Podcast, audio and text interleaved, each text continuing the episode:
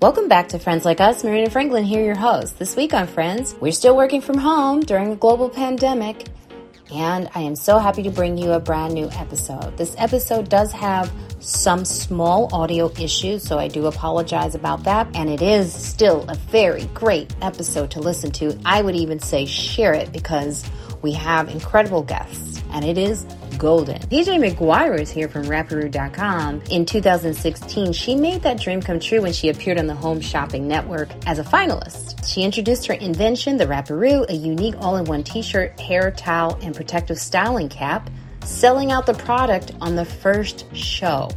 Recently, in response to COVID 19, PJ started home sewing and donating protective face masks using leftover Wrapperoo fabric and N99 filters. She launched a buy one, give one sale that has generated donations of more than 1,000 high quality multifunctional reusable masks to medical workers in the Chicago region. And we will talk about more about how she actually donated masks to me here in the New York City area. Thank you, PJ. Also, new on the show, new friend to you, good friend of mine, Danielle Diva Williams. She's just an incredible person that I met while in Arizona at the House of Comedy. She is a comic, a media personality, battling stage 4 lung cancer as a non smoker. Diva is beating cancer with a positive outlook as well. She's launching a campaign to help more understand the facts rarely shared about the rising cases of lung cancer amongst non smokers. Make sure you follow her, Diva Williams, to learn more. Returning friend to the show, Jenny Saldana is here. She's a writer, actress, stand up comedian, and a breast cancer rock star all around hotness. She was also on this season of HBO's High Maintenance. Check out her video series, The Little Brown Girls Show, on YouTube and Facebook Live. I want to thank all of our listeners of Friends Like Us. Because of you, we make some pretty impressive lists, like Oprah Magazine rating us a podcast that every woman should listen to. We think everyone, of course.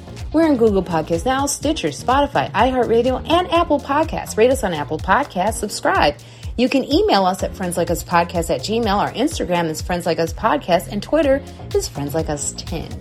You can get more from friends. Just go to our Patreon page. Give us a donation. Support us. Go to Patreon backslash Friends Like Us. We hope our listeners are helping to stop the spread by social distancing. And if you can, by staying home and being smart when things do reopen, which is coming soon, so continue to be smart and wear your face masks. Get one from Wrapperoo. And with friends like us, it will help you feel not so alone because more content is on the way. Most important, tell someone you know to check us out and wash those dirty, nasty hands. I am so happy to have. Thank you guys for showing up early. Like I was like, what's going on? There no I'm here all by myself. you got us now, girl. Like, we're all here waiting for you. Now, Diva, I will say the sound is a little bit echoey from your side. That's okay. We'll we'll figure it out. Welcome to Friends Like Us. Marina Franklin here. You're all meeting for the first time. Jenny Saldana, PJ McGuire, Danielle Williams, um, all of you are just amazing women, and I'm I'm like, I don't know if I uh, if even two hours is enough time. No, I'm joking. but I'm gonna first I'm gonna start with PJ because um oh and just so you know PJ Jenny is a comedian oh, as well. This will be fun. So I said earlier before we started that Jenny is a breast cancer rock star as well as comedian, funny lady, and Danielle is also diva. She is diva comedian who I met in I was about to say Australia. but it feels like it when I go to Arizona. But okay. she's it is so hot there. But uh yeah, so I met her while I was there performing at the House of Comedy in Arizona. And PJ, so you guys know, is the entrepreneur, rock star also from Wrapperoo, which started making masks ask actually. Um, but originally I'll let you take it, PJ. I want you to tell us about your company, Wrapperoo.com. So originally, uh, before the mask and the pandemic hit, I started my company because one morning I was getting ready, completely ruined a blouse, uh, putting in hair product, and just realized that I needed something that would handle all the mess and craziness and you know the the sprays and the gels and the stuff of my hair and beauty routine. And so um, I kept thinking about it for days, and I finally invented Wrapperoo. And what it is is a t-shirt hair drying towel that doubles as an at-home styling cape. So you can do everything from dye your hair, paint your nails on it, uh, do your makeup, wash and go hairstyling, pretty much anything that's messy. It gives you an at-home cape and a towel and the same product. Wow. I love it. Now, no one was thinking about any of this when you came Right. up with this, right? this was like because I always think about I always think about when I go to the I still get when I did get my hair cut, let's just say, and they and they wrap that around you. It's nice that yours is actually it gets warm, right? Yeah. Oh wow. Yeah. And one side of it is a towel, a nice t-shirt towel fabric, and then the other side is water uh, resistant. Yeah. See, I love that. And then you've gone on. Cozy, It absorbs the water. When you have it on as a cape, it actually absorbs the water instead of having to just roll off and land on the floor and land on your feet. Now, I think that this is such it's such a luxury now to even talk about hair, you know. But you went on the home shopping network with this with your brand and tell us what happened. Uh, so I went on Home Shopping Network. I ended up going on twice. The first time I ended up selling out a minute after I went on air, went back a second time, sold thousands and thousands and thousands of uh, units, and realized how much I really love being on TV. That was probably the, the biggest part of it. amazing. Isn't that it's amazing? And like when did that start for you? The idea of just making something that people want to buy. So the, I started the business about five years ago, and originally I just made the first prototype for myself. I used a raggedy towel that I had around the house and a broken umbrella and made the first one. And my dad was actually the one who was like, uh, I think people will buy this and you need to get a patent. And of course, I was like, Dad, whatever, no. And now we realize he was right. you know, our parents are always right. Like, we don't want them to be, but they are always right. Yes. So dad was right. Like I did a Kickstarter campaign. A few months later, I was on Good Morning America, and it just took off from That's there. amazing. He was right. What was it like He going on right. a Morning America? That, to be perfectly honest, that was my first time ever doing live TV, and it was utterly terrifying. Yeah, I'm, that's why I'm curious. But yeah. It was such a rush that I would do any live TV again in a heartbeat if I'm given the opportunity. Oh wow. But I was terrified. Like I thought I was going to puke before I went actually like on air and the cameras came on. Good morning. Eh, that's like a big show. So who did who was there? Who were the guests? And I honestly don't even oh, remember. The oh. whole thing is like was a Michael? blur. Wait, good morning. This is Michael Strahan, right? No, I think he's on the Today Show, No, right? Oh, that's that's Good Morning America. It's Good Morning America. Yeah. Okay, He wasn't there. this was years ago. This was like five years Okay. ago. He wasn't there. Wasn't no, this was, fu- but I got to meet Robin Roberts, and like it Oh. was just, it was so sweet because she's just like, okay, anytime I have any person of color on the show as a guest, she always takes time to like come backstage and talk to you and see what you're doing, and she's an absolute sweetheart. That's I do have- Absolute sweetheart. That's amazing. I also have a question about getting a patent. I don't know. I'm like I'm doing these questions, but I don't know stuff, right? Like I'm still a comic. Patent. I don't know about you guys, but I've never even thought about having to get a anything patented. How I almost you- got something patented. Really? Like what? Uh, it never happened. So you can take this because I don't. you know how when you wear boots and they have like the zippers on it, and it, and it the boot can in cause like an indentation in the boot, and it can hurt. Like for me, it used to irritate my leg. So I wanted to create something like maybe maybe like um like like a silicone cushion, but the, it's something like almost like a brace that you would wrap around your leg. And then put the boot. First of all, it'll keep the shape of the boot, and then it wouldn't dig into your legs and it was called Boot Ease. That sounds cool. I would have bought it actually. I would have bought that. Yeah.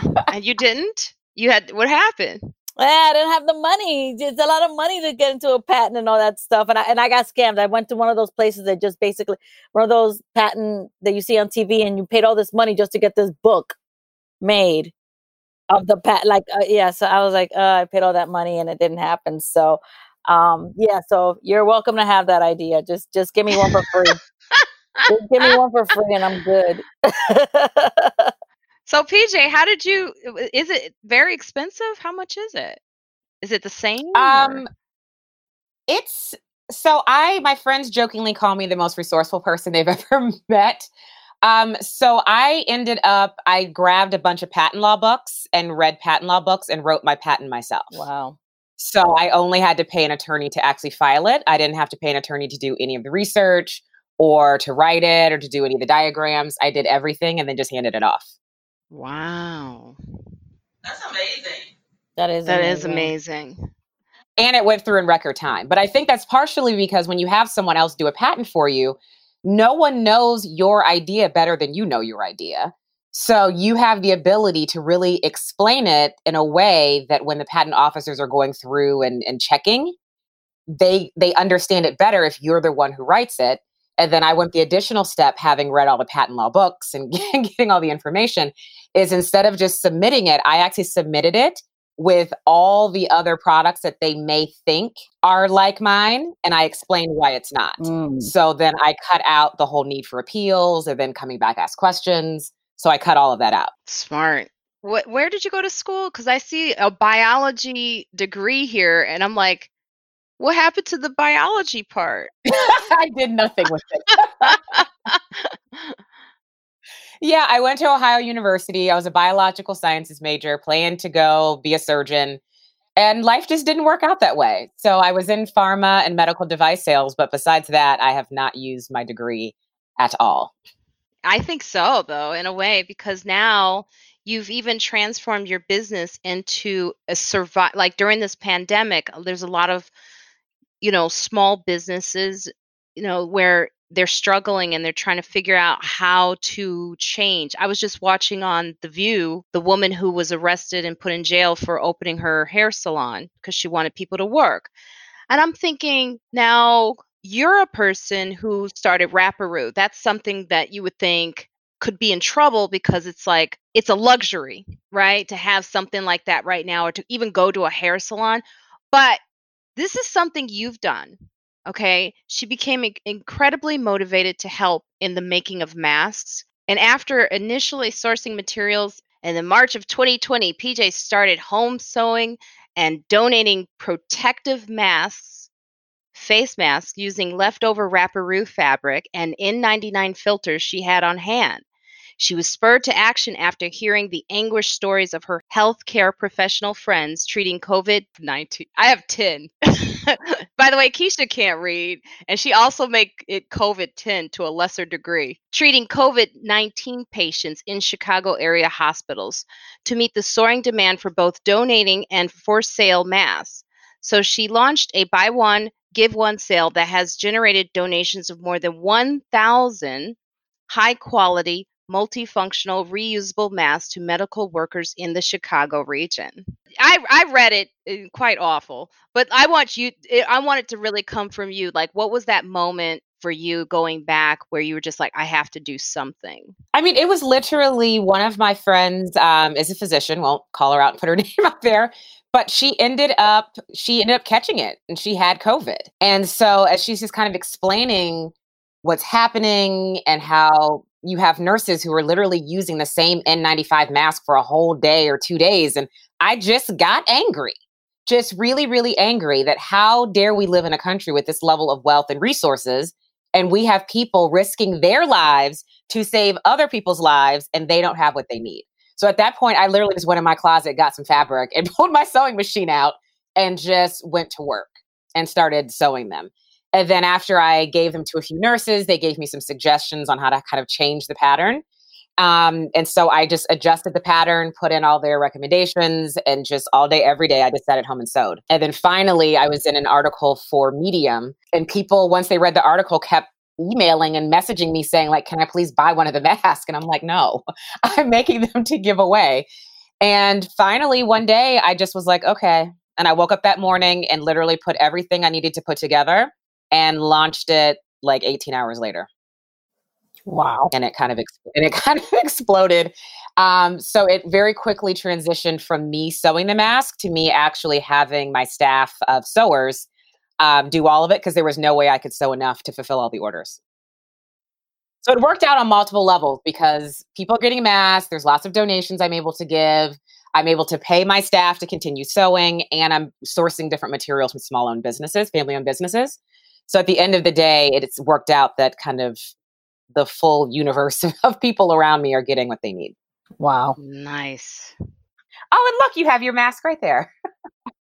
Yes, I have my mask. I have several of them that I have been promoting on my Instagram in my story, and I'm going to definitely be overly promoting it this week because one, they're very cute. Okay. They they make me Oh, feel good. good when I'm out. I just want you to know, like I go to the farmers market on Saturdays and I'm like, Oh. hey, who's got a face mask like mine? So and I love it. I love the um the way that they operate because is this this is the That's top, the right? inside. So if you flip it the other way, yeah, it'll Oh. be more comfortable. With that being the outside, it'll be, you'll, all of a sudden you're gonna be like, "Oh, this is even better mask than I thought it was." and that's And this is the Yep. top part, right? And so, Yeah. what I'm doing this week is I'll be sending out um, something called a cord lock as well as stretch cord. Because when I initially, as I said, in literally a 24 hour period of time, decided to like sell these and launch them, um, like materials were just scarce. Like you couldn't find elastic anywhere. And if you could, you really shouldn't buy elastic because you need to keep it for actual like PPE and healthcare providers. Um, so I ended up using something called waxed cord, which the nurses all said it's great. You can wash it a billion times and it's very sturdy. But I placed an order for actual stretch cord, which is like wax cord, but it's a little bit stretchy. But it just got here on Friday. so I'm literally mailing the cord lock and stretch cord to every single customer who has ordered in the last month. So that's what I'll be doing.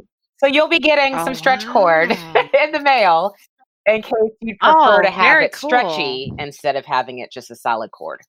Yeah, I I was going to ask you that is what has been the things that you've changed as you've you, you're developing these masks and you just answered it. So, yeah, cuz I was also thinking like this part um this I didn't realize this was the 99 filter. N99 filter.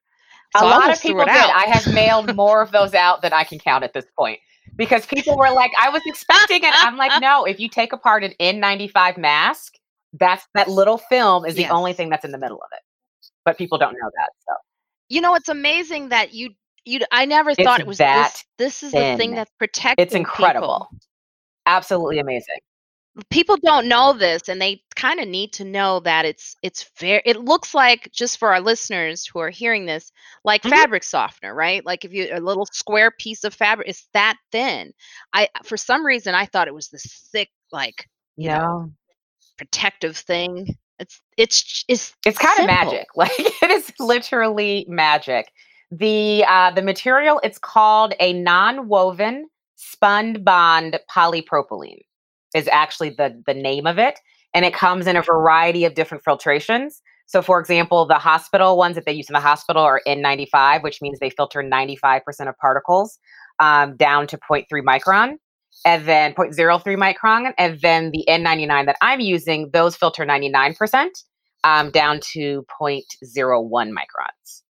so which one i know this is going to sound like a kind of a rude question but which one is more protective is it The, the, 99, is actually more protective, but then the 99 has less breathability than the 95 because the ni- yes yeah. found that out But here's the thing it doesn't matter if you're wearing a straight cotton mask, a bandana on your face, an N95 mask, they all suck. They're all hard to breathe in. All of them get hot. Hopefully, your breath is minty fresh because you're just smelling your own hot breath. Like, there's no getting around it. It literally doesn't matter what which one That's one using. way of doesn't matter. It's gonna be useful for dates, huh, ladies? Make sure the breath is fresh. yeah, you could just put this on first and then go out, like when we don't have to have masks anymore, and then you're like, Okay, oh, it's it's okay, and then It's it's like go out. but are you both, uh, Jenny, Diva? Are you wearing masks? Yes. Oh yeah, I, I'm rarely going out though, but I have. I don't have. I just have two masks. One came with a dress. I guess, like you said, it, I ordered a dress and they they made the dress. They threw that in there. I guess they're throwing in masks in there. And then I have one. I'm obsessed with Wonder Woman. I, I don't know if you can see all my Wonder Woman stuff, but like I'm obsessed with Wonder Woman. Here's all my Wonder, other Wonder Woman stuff um, and um, uh, I got a, a Wonder Woman mask that I wear. But yeah, so but I, I literally if it's not if it's not bare essentials, if it's not to go to the supermarket, I'm not leaving my apartment. So, you know. So, and you know, just so you know, PJ has donated masks to me in New York City. Now she's based in Chicago. You both didn't Mhm. know that, but she's that. based in Chicago. Oh, you did know? Okay. She told I us. Oh, I just I can't remember what I'm saying anymore. Okay. I just want to make sure I cover it all. But she's based in Chicago, so I asked my sister Leah, who is helping her, she's working with her, and I was like, "Do you think do you think that PJ would send enough masks to New York City for the nurses here or because I work with Imagine Society, Jeannie Gaffigan, Jenny, you know Jeannie Gaffigan, um, organiz- nonprofit organization, and I just felt PJ, I felt helpless at home by myself. I'm like, Jeannie was doing all this with her girls. They were getting masks from all these areas. And I was like, Jeannie, I don't know what you guys are doing. I just get one mask from Amazon here, one mask from Ets- Etsy. But going to you, PJ, it felt like a reliable source. You're a woman of color, which, like, I just love giving back to that. And it was also nice communicating with you about this and then figuring it out at home and contacting the organization Calvary, which is in the Bronx. Dr. Kalinsky referred me to them. Oh, very nice. Um, it's a hospice care, you know, for for patients. And so this week we'll be dropping off Yay. masks to Calvary. And it just I- want a Wrapperoo mask. Yeah, I have so many. I went back and because they're so cute. I have like different I should have it organized and have it set up for you, but here we go. Drop one in the This- mail for me, Marina. Um they're so cu- I mean, hold on cuz I'm I'm looking now for I guess I'm not that organized. So you Uh, remove the film. Uh, You keep- PJ, remove the film to wash. Yes, you remove the film to wash it, and then the other thing that you can do. It's so funny. I'm like, do I have one laying around here? Is you Ah. can actually there's a pocket inside of it where the filter goes. So for nurses, they can Mhm. put an N95 mask or respirator inside of the actual mask. So instead of their Oh, mask yes, being out and exposed to germs, they can just pull it out Mhm. and then wash Yeah. the, the outer mask. so Got like it. so like this yeah, you just shove it in there. I just Yeah. shoved it in here and it's extra for the ears. And it's also the only thing I'm having problems with is my gla- glasses keep fogging up. Oh, I put. You know what? I make sure that if the mask, I make sure I that the glasses are I didn't have it top of on the right. Yeah. I didn't I'm have the I had the mask on wrong anyway. Sometimes I'd be running out. I remember PJ sent me a video. She's like, Marina, this is how you can put this inside. You don't have to put it over. So And if you yeah. take a, um, But if you have a file folder, this is the best thing no matter what mask you buy from anyone, not even a Wrapperoo mask. If you take the metal off of a file folder and attach, either put it inside the pocket of the Wrapperoo mask or just like super glue it on to whatever mask you bought, that has enough bend that you can literally bend it around your glasses and around the nose and it'll stop it. Ah, that's so brilliant. Oh my gosh, she just went MacGyver on us. Oh my It's actually it's the same metal gauge as when you buy the N95s and they have the little nose wire thing. It's the exact same metal gauge, so it's the same bendability. That makes so I learned that I was calling around trying to find actual nose wires here in the U.S., so I didn't have to like source them and bring them in from China. And when I called one of the metal companies here in the U.S., the guy was just like, "We're way backed up. We can't get you anything for at least a month and a half." But let me tell you what to tell people to do: hanging file folder. Wow. That's the difference between, and this is why I asked you before, like, when did that start for you? Because this is really unique to who you are. Because there's a lot of people who sit and they think about things, but they don't act on it. Like, this had to start at a really young age for you. And I think I read something that, that as a child, you did. Yeah. You did stuff like this before, like you wanted to. Like, t- t- tell me about. I mean, this that. is just the core of my being and who I am. Um, as a child, I was the kid that took stuff apart and put it back together. I was the kid who would just take just different. My father had a construction company, so there was always building materials around, and I was just always just throwing stuff together and just building random stuff. And so it's just kind of part of who I am. Like I love building things, putting things together, anything where I can have the idea and then at the end of it you have a physical thing there to look at. It's just kind of it's just how I'm wired. And I'm a and I'm a busybody. Now, as what well. part I'm a of Chicago- busybody. That too. I will send you one. Well, you have to you have to buy it, Jenny, because if you buy I'll it, buy then it. I don't care. then I'll it buy then it. it donates to a Then I'll buy it. I don't care. I want one. A red one. They're so cute. I love them. It made me feel really nice in my in my space that I had like these cute masks cuz you just you're like and I've had to like yell at my neighbor Gene because he had one of those old like, you know, those filtered masks that you use to clean up the house or like dust. And I was like, Gene, Oh, I, I, I'm not going to give him the flowery flower flower one that I have. That that'd be forcing Gene into something different. But um, I wanted to ask you about your team. You have a team working with you, right? Um, so I tried on several occasions to move my manufacturing overseas. And um, sometimes the universe just tells you that is not what you're supposed to be doing, whether you want to or not. And every time I tried, something went terribly wrong, whether like the tariffs hit, COVID hit, all kinds of stuff just kept happening. And so years ago, I finally decided that I was just going to keep them domestic. I went around and brought together a collective of women who sew. Um, they're all mothers and, you know, they've got their families. And so they have the option they can either sew at home. And I did go to their homes and make sure it's all clean and all of that. And they have dedicated sewing areas or they can go into the factory and sew. So for this, they they're still sewing Wrapperoos, but they're now sewing masks. Okay, and in they their in homes. their home. So literally, they drop their kids off in the morning. They'll come home, sew Wrapperoos, pick their kids back up from school, sew more Wrapperoos. And I specifically always work with, and for sewing, I hire um, women of color. So they're all black and brown women. See, this is this is what I'm talking about. When I hear this woman on the View talking about how she had to open up her hair salon, I'm like, I, okay, I hear the one part of you said your employees need to get back to work because they're starving, but I'm like, you didn't think about other ways. Look, look at all the inventions and, and the ways she's like planning outside. It's, there are ways to get around this. There are ways to invent, you know, and you have Yeah, people, people working. working. I have people working. Um, I have a separate person who does the cutting um, of the fabric. Yeah, like I hired. Um, just even in terms of like buying materials, like the bags that I ship them in are eco-friendly bags that I buy from a family-owned business in Waukegan, which is like an hour outside of Chicago. So it's really the stretch cords came from a um, manufacturing plant in Blue Island, Illinois. So it's really an opportunity to not just keep my staff and my team working, but to make sure that I'm kind of helping the economy and helping businesses around Illinois. Now, what do you think they could have done with the hair salon? Now, you you think about hair salon, it's like, I mean, I'm asking you because you're so creative and innovative.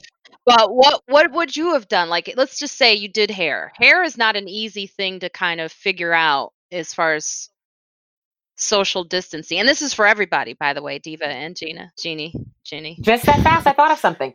So everyone now we're all stuck doing our hair at home, and those of us that are used to going into the salon, it could be we have Zoom, we have FaceTime, we have Google Duo.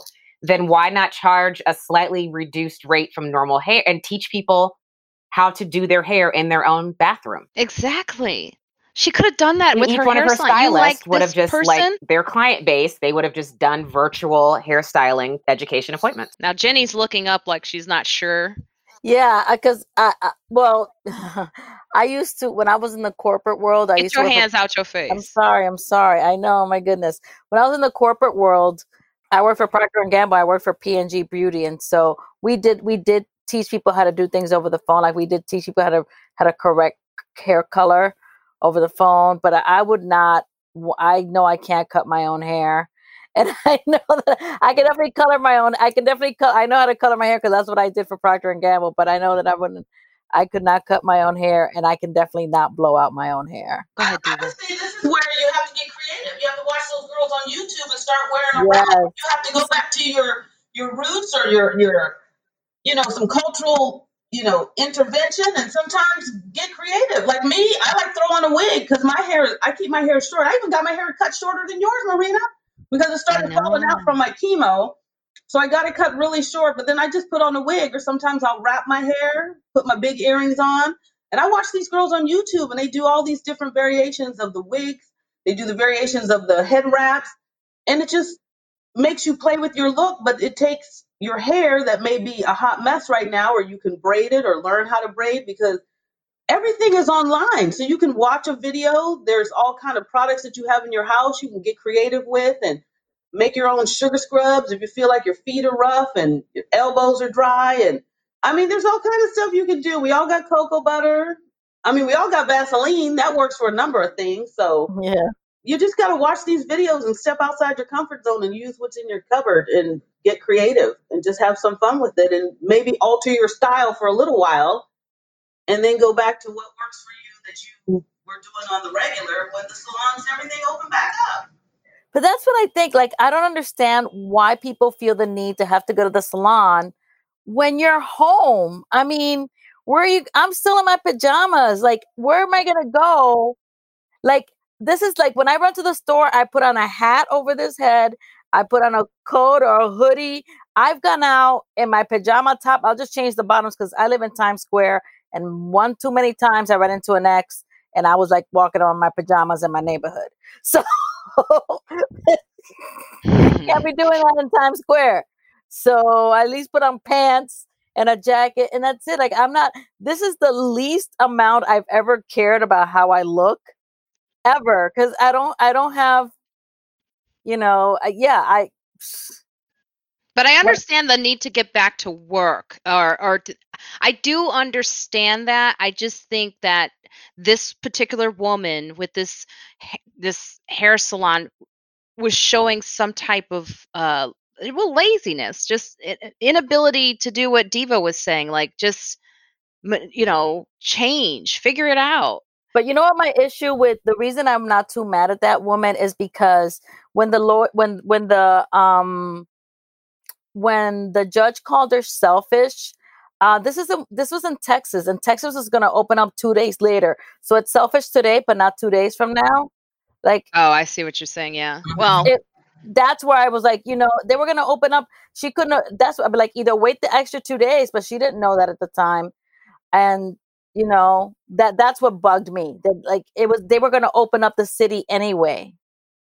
So oh, I'm so going the to jail city is like Yeah, and they're still showing no it's it's beyond me. But um I am curious, PJ, about this journey about getting source material from China in 2018. That was 2018 because you know this whole thing about make America great and you know having products only from America, America brand. What Mhm. was that like going to China? Like what what was going on I mean, the challenge is as much as the whole make America great and let's have everything made in the USA, it's at this stage in the game, it's not feasible. We do not have the infrastructure to make the majority of the things that we need here in the US. And this whole COVID 19 is proof of that. Okay, we're running short on PPE. We can't get PPE from China, and we're struggling to make enough in the US. Why? Because we don't have the infrastructure to make it. So the the challenge is that we don't have the infrastructure to make what we need in terms of a textile. If you have a textile fabric product, like the textile industry in this country is dismal. It's very very small and it costs 3 to 4 times more than what you get when you source it from China. So as a small business, we don't really have much of a choice if we want to have decent margins and actually like make money instead of lose money we don't have much of a choice but to to bring in supplies from other countries. And whether you just bring in the raw materials or you have all your manufacturing done overseas, financially it's just a decision that most small businesses end up having to make. Because people say, everybody says they want made in America, but they don't want that extra buffer of made in America pricing. They want made in America, help the economy, all of that stuff, but they want the prices from when you make it in China. See, it's not, this is what you don't hear enough of right there because everyone's just getting the headlines Mhm. made in America or um, what you get Trump always yelling about China.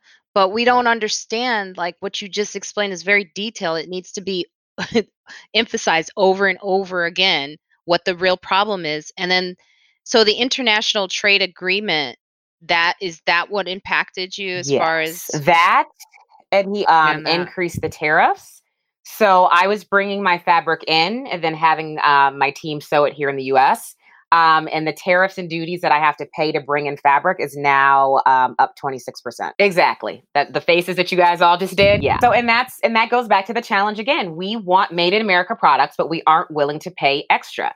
It costs if I take my manufacturing, even with the tariffs, and move it over to China, I save almost 60%. But no one's willing so to pay 60% more for my product. So it just doesn't it doesn't really work out unfortunately. So what would be what would you think would be the solution for this going forward? Would it be have more textile or? I mean the solution from from a long t- it's a long-term solution. This is not a short-term solution as much as the administration wants to pretend that it is.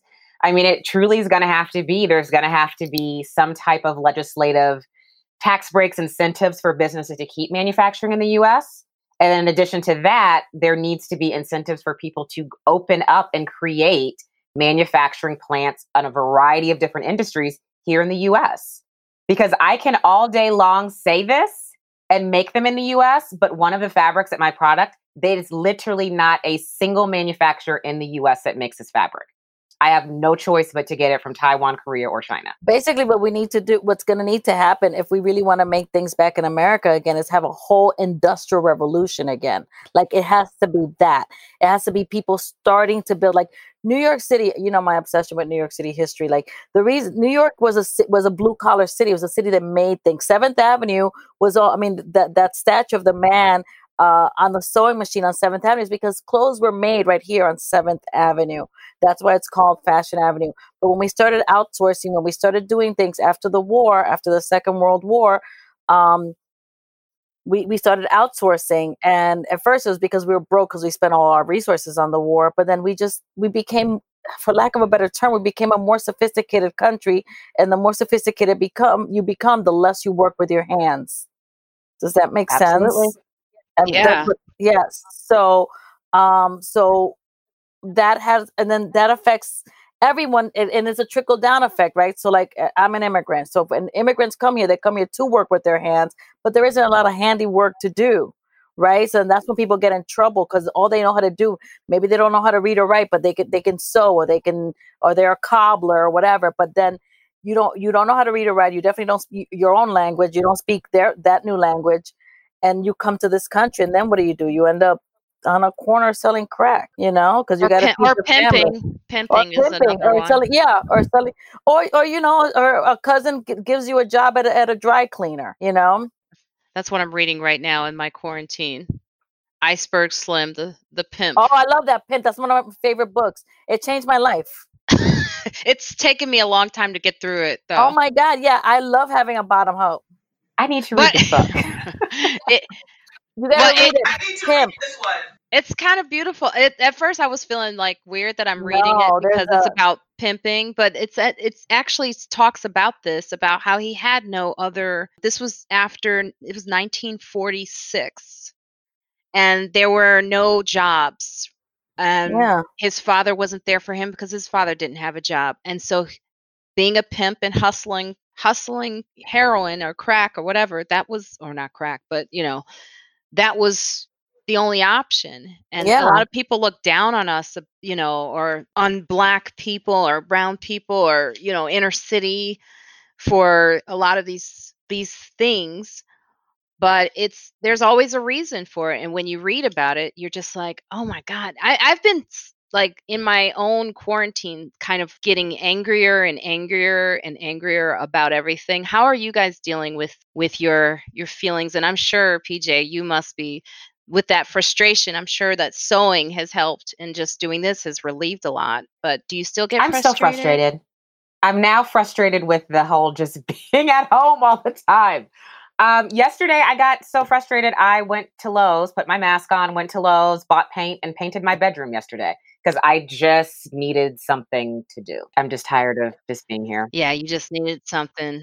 I, I'm too afraid. Like my building, there are people with active cases of COVID in my building. So I'm actually even just more restricted to my apartment, unless it's to go to the supermarket or anything like that, or, or just to take a walk because I need to get out. Because um, I'm definitely fle- feeling flabby. I'm definitely drinking. You know, I, I'm, I drink a bottle. I go to Trader Joe's, stock up on wine, and I'm like, it's almost time to go to Trader Joe's again. So um, I think uh, I'm a social person. I mean, as a comedian, you know, you want to be around people and you want to, that's why I appreciate these. Uh, I'm doing another uh, podcast via Zoom tonight. Uh, and that's why I appreciate them because it's a way to connect with people and, and, and, and be around people. So I really do appreciate that. But I want to go back to uh, the book Iceberg Slim Pimp because it did change my life. Um, there is a code of ethics that that that that pimps have and and I learned so much.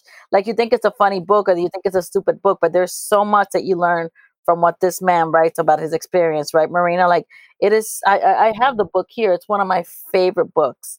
It's Pimp by Iceberg Slim who Ice T named himself after Iceberg Slim well, you just think about the way this the government works. I mean, Yeah. they they they act like pimps in a lot of ways. You Yeah. know, yeah um, I do want to. I want to get back to this. This is something that made me. I didn't understand. I had a friend call me, and I was telling her about how PJ gave me the masks, and I was really excited, and and it relieved me of a lot of my anger.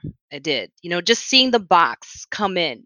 Let me tell you, I ran downstairs. I, I was like, I was like, I gotta get those masks. I don't want anyone to take them. But I was telling my friend, she was sh- her. I, I can't say who she is, but she got angry. She was like, I don't understand all these little homemakers making masks. Like, what's it gonna do? It's it's just like like all these little news stories about these little ladies coming out and making masks for people. Like, it's so what? Like, it's not gonna do anything. It's just to protect you. It's not. pr- And I was just like, I mean, I'm gonna ew I don't like Well, her I think when somebody says something like that to you, it's because they don't understand the whole picture. They're only looking at it from one small perspective. Mhm, Their mhm. perspective is, come a little closer. And their perspective is, this, it hasn't affected me. I don't know anybody who hasn't, and so I can't see the bigger picture as to why we're even bothering with this. Because they don't take it personal because it hasn't affected their life. But as a grand scale, everybody else can see the magnitude of it. They see the importance of it. And I think because she doesn't see the importance of it or value it in the way of it being as a serious issue as it is, she sort of dismisses it. And you can hear it in her tone of voice, the comments she makes, and the way she reacted to you being so enthusiastic over a mask, which ultimately has the mask plays a bigger role than just being a mask that you receive. It makes you feel good that someone takes the time to care about you enough to send you Mhm. something that's going to affect your life going forward during this pandemic. It also shows thoughtfulness that it's on a broader scale that she's not just thinking about herself and i'm talking about pj she's making them for you know a bigger community of people who are seeing this on a daily basis things that we can't see. It's almost like the medical professionals are now the individuals who are sent off to war. They're seeing things that we can't see or grasp and they're dealing with things on an emotional level that we can't comprehend but we're seeing parts of it through news stories through case studies through you know reports. But they're the ones who are on the front lines seeing the heartache having the person you know on the outside not being able to come to, to the hospital but have to call them and say your loved one has passed away from covid. They're the soldiers now who are in war with this disease. And we are the bystanders who are at home who are understanding and seeing these empathetic messages that are coming through the mail that are coming through the news reports that are coming through our twitter feed that are hitting us on social media. And now we're all Rosie the Riveter, and we're all trying to do our part to help That's out the right there. country by making masks, by being someone's cheerleader, by zooming with everybody, by having a conversation, because we understand the bigger picture and we see it for what it is, even though a lot of the stories and the reports may be convoluted and misrepresented the way they're being delivered.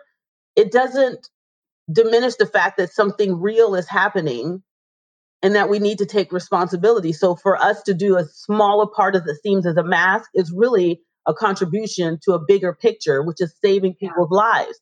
But she doesn't see it that way because it hasn't ultimately touched her. It's like, you know, seeing something on the news that you hear of and it sounds so far removed because you live in a small town and nothing has ever happened like that. And it always happens around you, but you feel safe because you haven't come outside of your comfort zone. But eventually, once she comes outside of her comfort zone, or if it actually hits her, or she becomes face to face with it, then that comment will change. That perception will change. Her reaction I, I, to it will change. I think, I think the best way to explain it to wh- whomever says that to you, Marina, well, they, they also are making masks. That's the thing that was crazy to me. Oh, but for uh, herself. Oh, for, for herself. It just that's family. the thing. I love the way Diva said we all became they're because they're being Rosie the Riveter right now. That's our contribution to the war.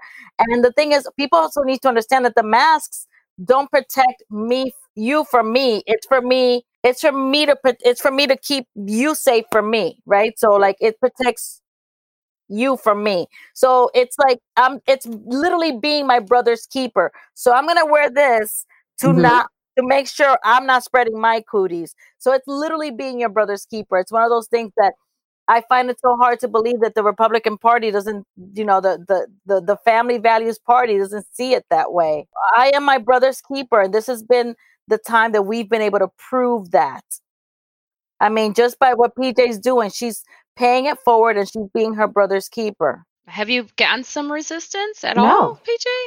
So I mean, I've gotten resistance oh, from yeah, people who think... think like wearing a mask in general is just oh, it's pointless, it's stupid. And I'm like, no, literally, we are like Jenny said, we are being our brother's keeper. We are protecting other people. And especially considering that we have an entire population of vulnerable people in this country. 60% of the people in this country have a chronic illness. So you're wearing it to make sure other people who are more vulnerable than you are, who may not have the immune system and the young, healthy body that you have, to make sure that they're safe and that they're not going to catch it. What are some things to remember, like safety wise, with the mask, like as far as washing your hands and before? Like I always wash my hands before I take off the mask.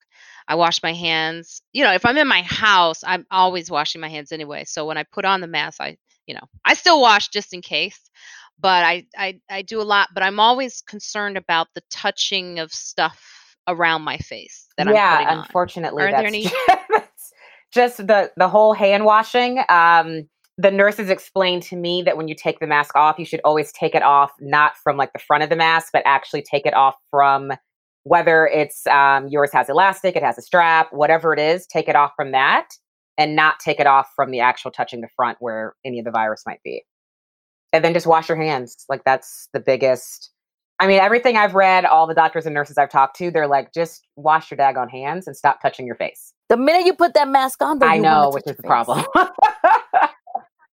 Yeah, I did find myself, you know, you can't help just, it, especially with yeah, the glasses issue. It. Yeah, and, with the glasses. yeah. Yeah, I had that. I I didn't have it the week before with the mask on. It was just the way I I think I had it on wrong. that's what. That's I was in a rush to get my produce. That's what happened. Oh, in my rush to the farmers market.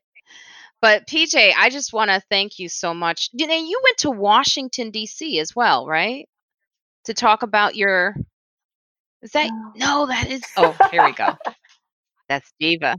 I was already on to Diva. See? You're so cute. This is what happens when I don't drink my coffee. I didn't drink it. I haven't had coffee. I haven't had my celery juice cleansed. Yeah, the celery juice. Mm. Yes. So Danielle Diva Williams.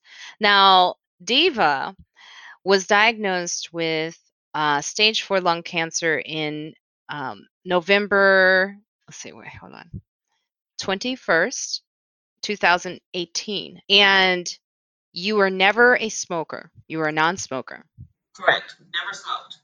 And I, this is what is unbelievable to me. I just, I've never heard this story before. And, uh, you know, I mean, Christopher Reeve's wife died of the same thing, non-smoking, stage four. She has stage four. What have the doctors explained? Have they figured out as to why this has happened? And how did this how has this changed your life, Diva? Because I I'm when I met you in Arizona, you know, you're just just so you you both know, she is just like and you can see it. She's look, she's just amazing person. Beautiful. she maintains her beauty throughout. She has a lot of energy. She's very kind. Like she was you were so nice. I was I was almost suspicious of it at first. And then I was like, no, she's really this kind. And I had to call Godfrey because Godfrey told me, you, you know, he met you when he was out there. I said, Godfrey, she is the nicest person I have met, like, I think in the longest time. I don't know. It's just so when I heard this had happened to you, it was, it really, it saddened me. But then I saw how you just, you're like a soldier. You just, you know, you, you put it out that you put your story out there and you shared it with people. So tell me, like, take us back to that moment and and how it's changed you and what you're doing. Um, well, it's been a lot. It's you know because I went from being super healthy and worked out you know five six days a week. I totally watched what I ate, and I I was busy. My life was so busy. I was finishing school.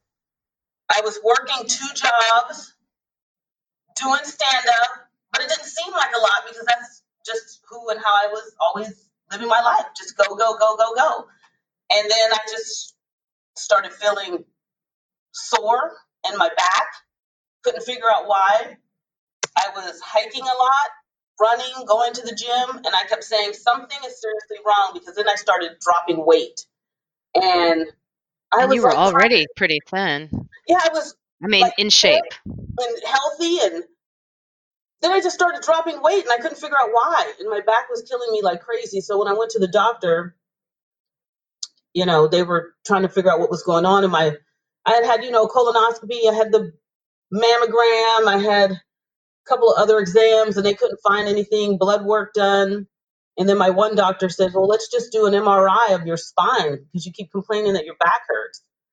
And that's where they saw all the lesions because the cancer it went from my lungs to my lower spine to my pelvis to the top of my right shoulder. They told me there was something in my bones that it was producing.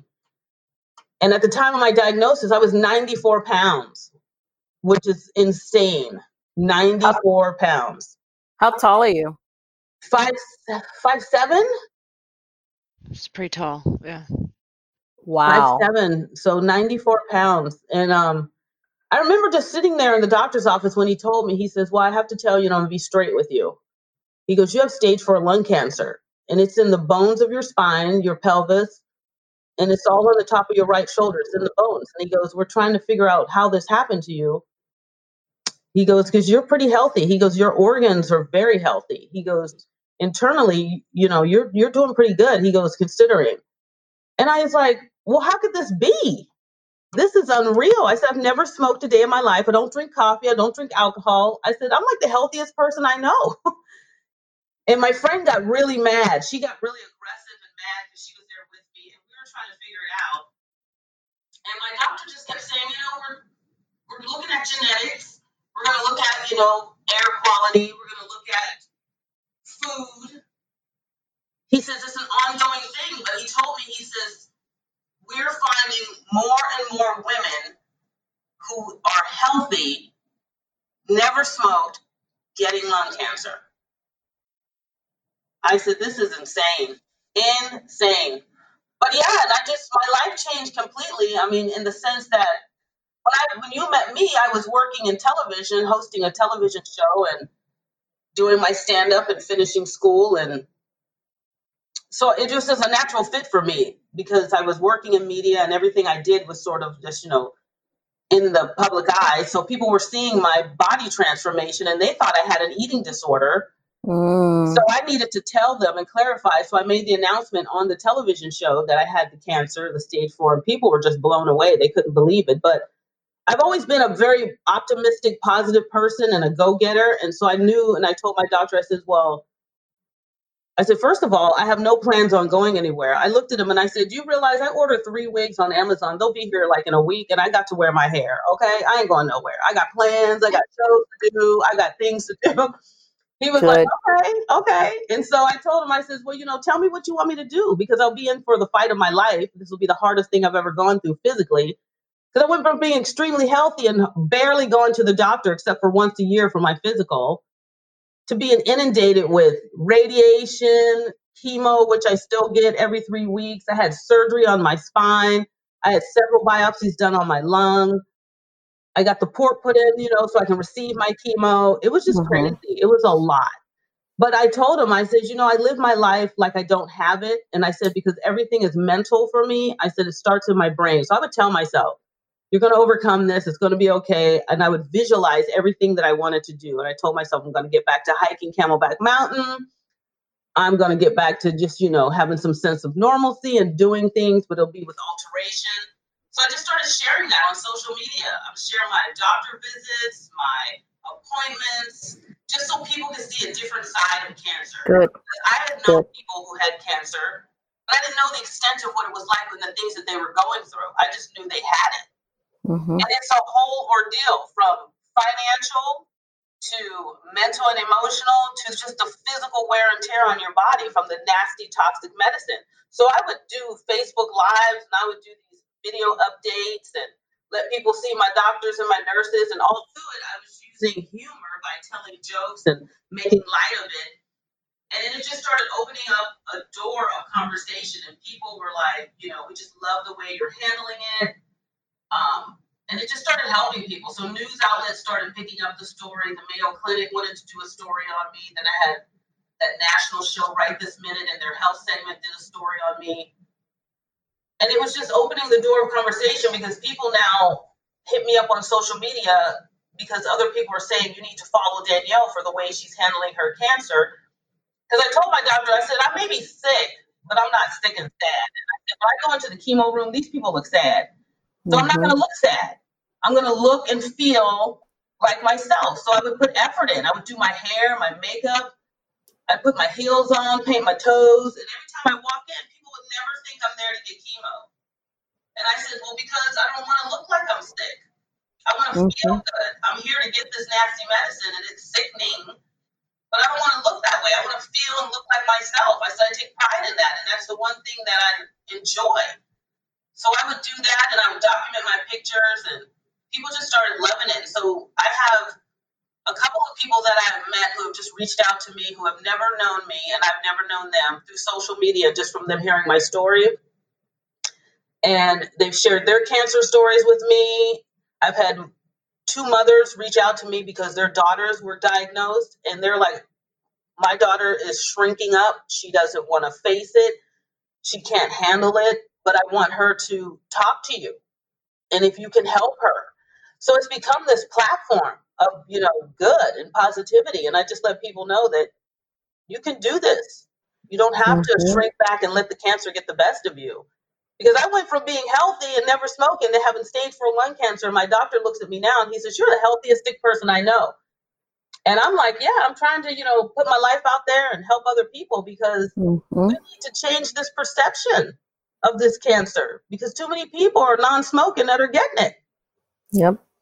Yeah, because lung cancer, you said in one of, and she, you have a YouTube video channel that they can follow, and as you talk about lung cancer, mm-hmm. um, and we'll say that at the end. But one of the things I didn't know was it's the least funded mm-hmm. of the can of cancer. Like Jeannie and I both have, you know, had breast cancer, mm-hmm. and then so yours is the lung cancer. I, I, you know, it's it's interesting. It's like the further you think about what doesn't affect you. I just, mm-hmm. I, I, I, you know, breast cancer has so much funding. Yeah. Yeah. So much information. You hear uh-huh. so much about breast cancer. You hear so little about lung cancer in this story. Yeah. And it's, um, once I started, um, networking with the American Lung Association and I was invited to be their guest speaker and then I joined their board, I started learning a lot. And the number one thing that it, I learned was Lung cancer is the number one killer of all cancers. It surpasses the deaths of breast cancer.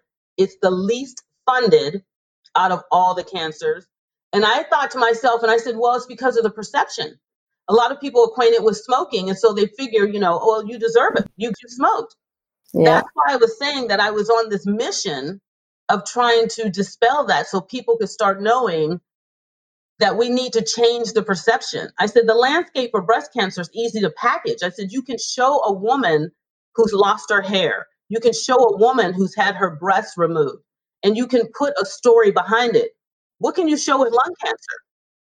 not too much. And everybody still has that perception that it evolves around smoking. I said, we need a whole new landscape of campaigns, dialogue, pamphlets, information to let people know that this is the number one killer of all cancers. If you have lungs, you can get lung cancer. If you've never smoked, you can get lung cancer. It happens to me and so many other people. So we need to have a new we need to have new commercials, we need to have new information in doctors' offices.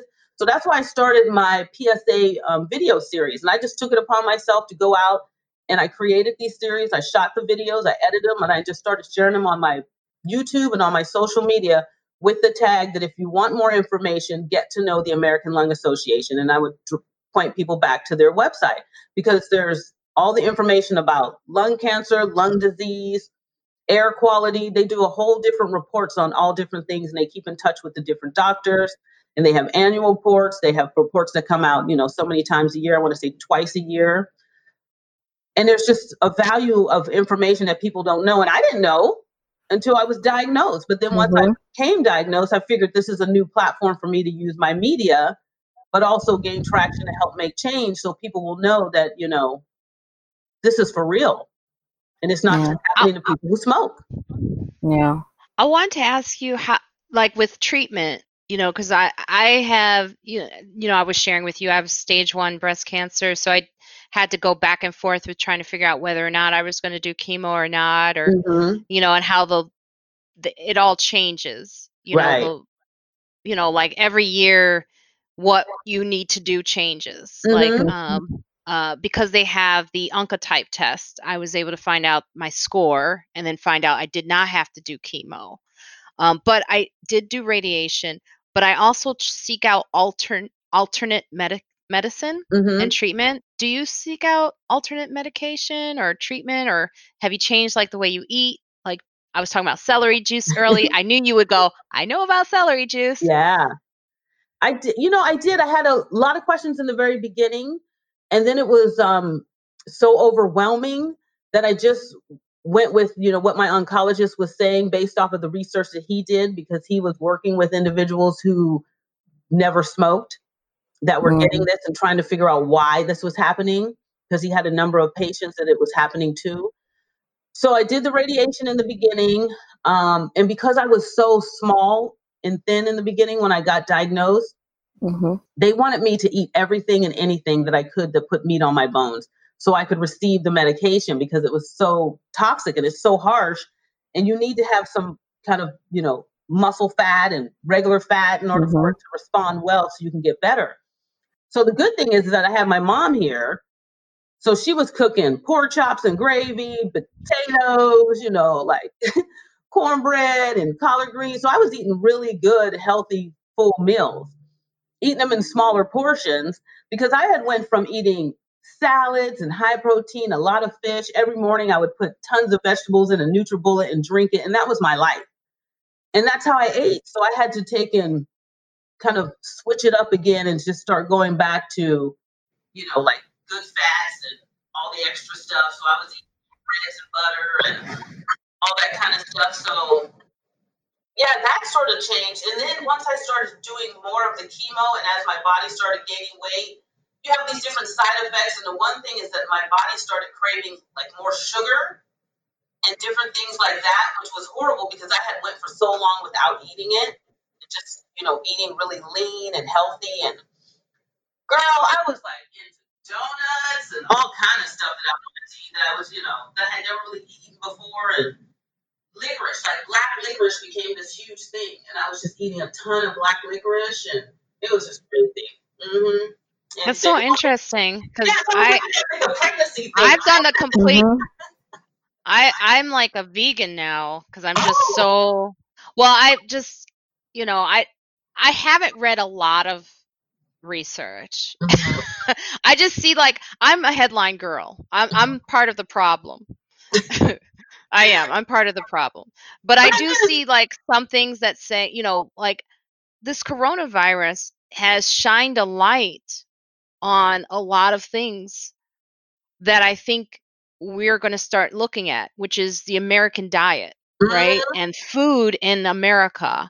And you know, it's it's just interesting now the meat plants are closing down. I don't want to be on the big, you know, vegan shaming party right now, but I will say that I have noticed now since I've had changed my diet, a lot has changed for me as far as like sleeping better, you know, um and plus, you know, for me, the medication, the tamoxifen that they want to put me on, that Kalinsky, as you know, Jenny, wants to put me on. He knows I ain't, I don't want to take that thing. See, I'm a little different. I'm like, I was like, I, I when after speaking to a woman who was stage one, same as me, and finding out that she did chemo when she could have just done radiation because they changed the guidelines for Oh. the they didn't have the oncotype test. I was just Mhm. like, let's just let me just hold up on the tamoxifen thing. Let me just wait But until the oncotype test doesn't work for everyone. Like I can't take an oncotype test because I didn't have an I didn't have an estrogen positive cancer. So um so it just it still varies and yeah, it Yeah. varies. Like I was saying, that's why I'm listening to Diva's story and I'm like, oh, it really does. especially with like with, with Diva's situation. Diva, how often do you get infused? every three weeks, and I, they three. did a ton of different biopsies on my lung. But because I had no mutations, I couldn't do alternative medications and different, you know, trial run type medications and different things. I had to get strict chemo, and I went from having five different bags of solution, and now I'm down to, I want to say two bags of solution. Yeah, but it's still like, you know, it's so nasty. You see, it's like everyone has their differences in the struggle of, and like to be immune compromised during this time. It's like it just takes a little second to listen to what someone else is going through. And it's like you said, before you got lung cancer, you didn't know. Mm-mm. So it's it's I always said I, I mean I'm I say my BCFs, my breast cancer friends, but I always felt like people who've gone through cancer are probably going to go through this pandemic a little bit better because we've been dealt the blow, the shock of you could die if you don't take care of yourself and the things around you. Whereas, like my friend calling me with that craziness, talking about, I don't understand. What's it's like because it's never affected your life. Right. Yeah, and I think we're, we're yeah we're more likely to, to comply.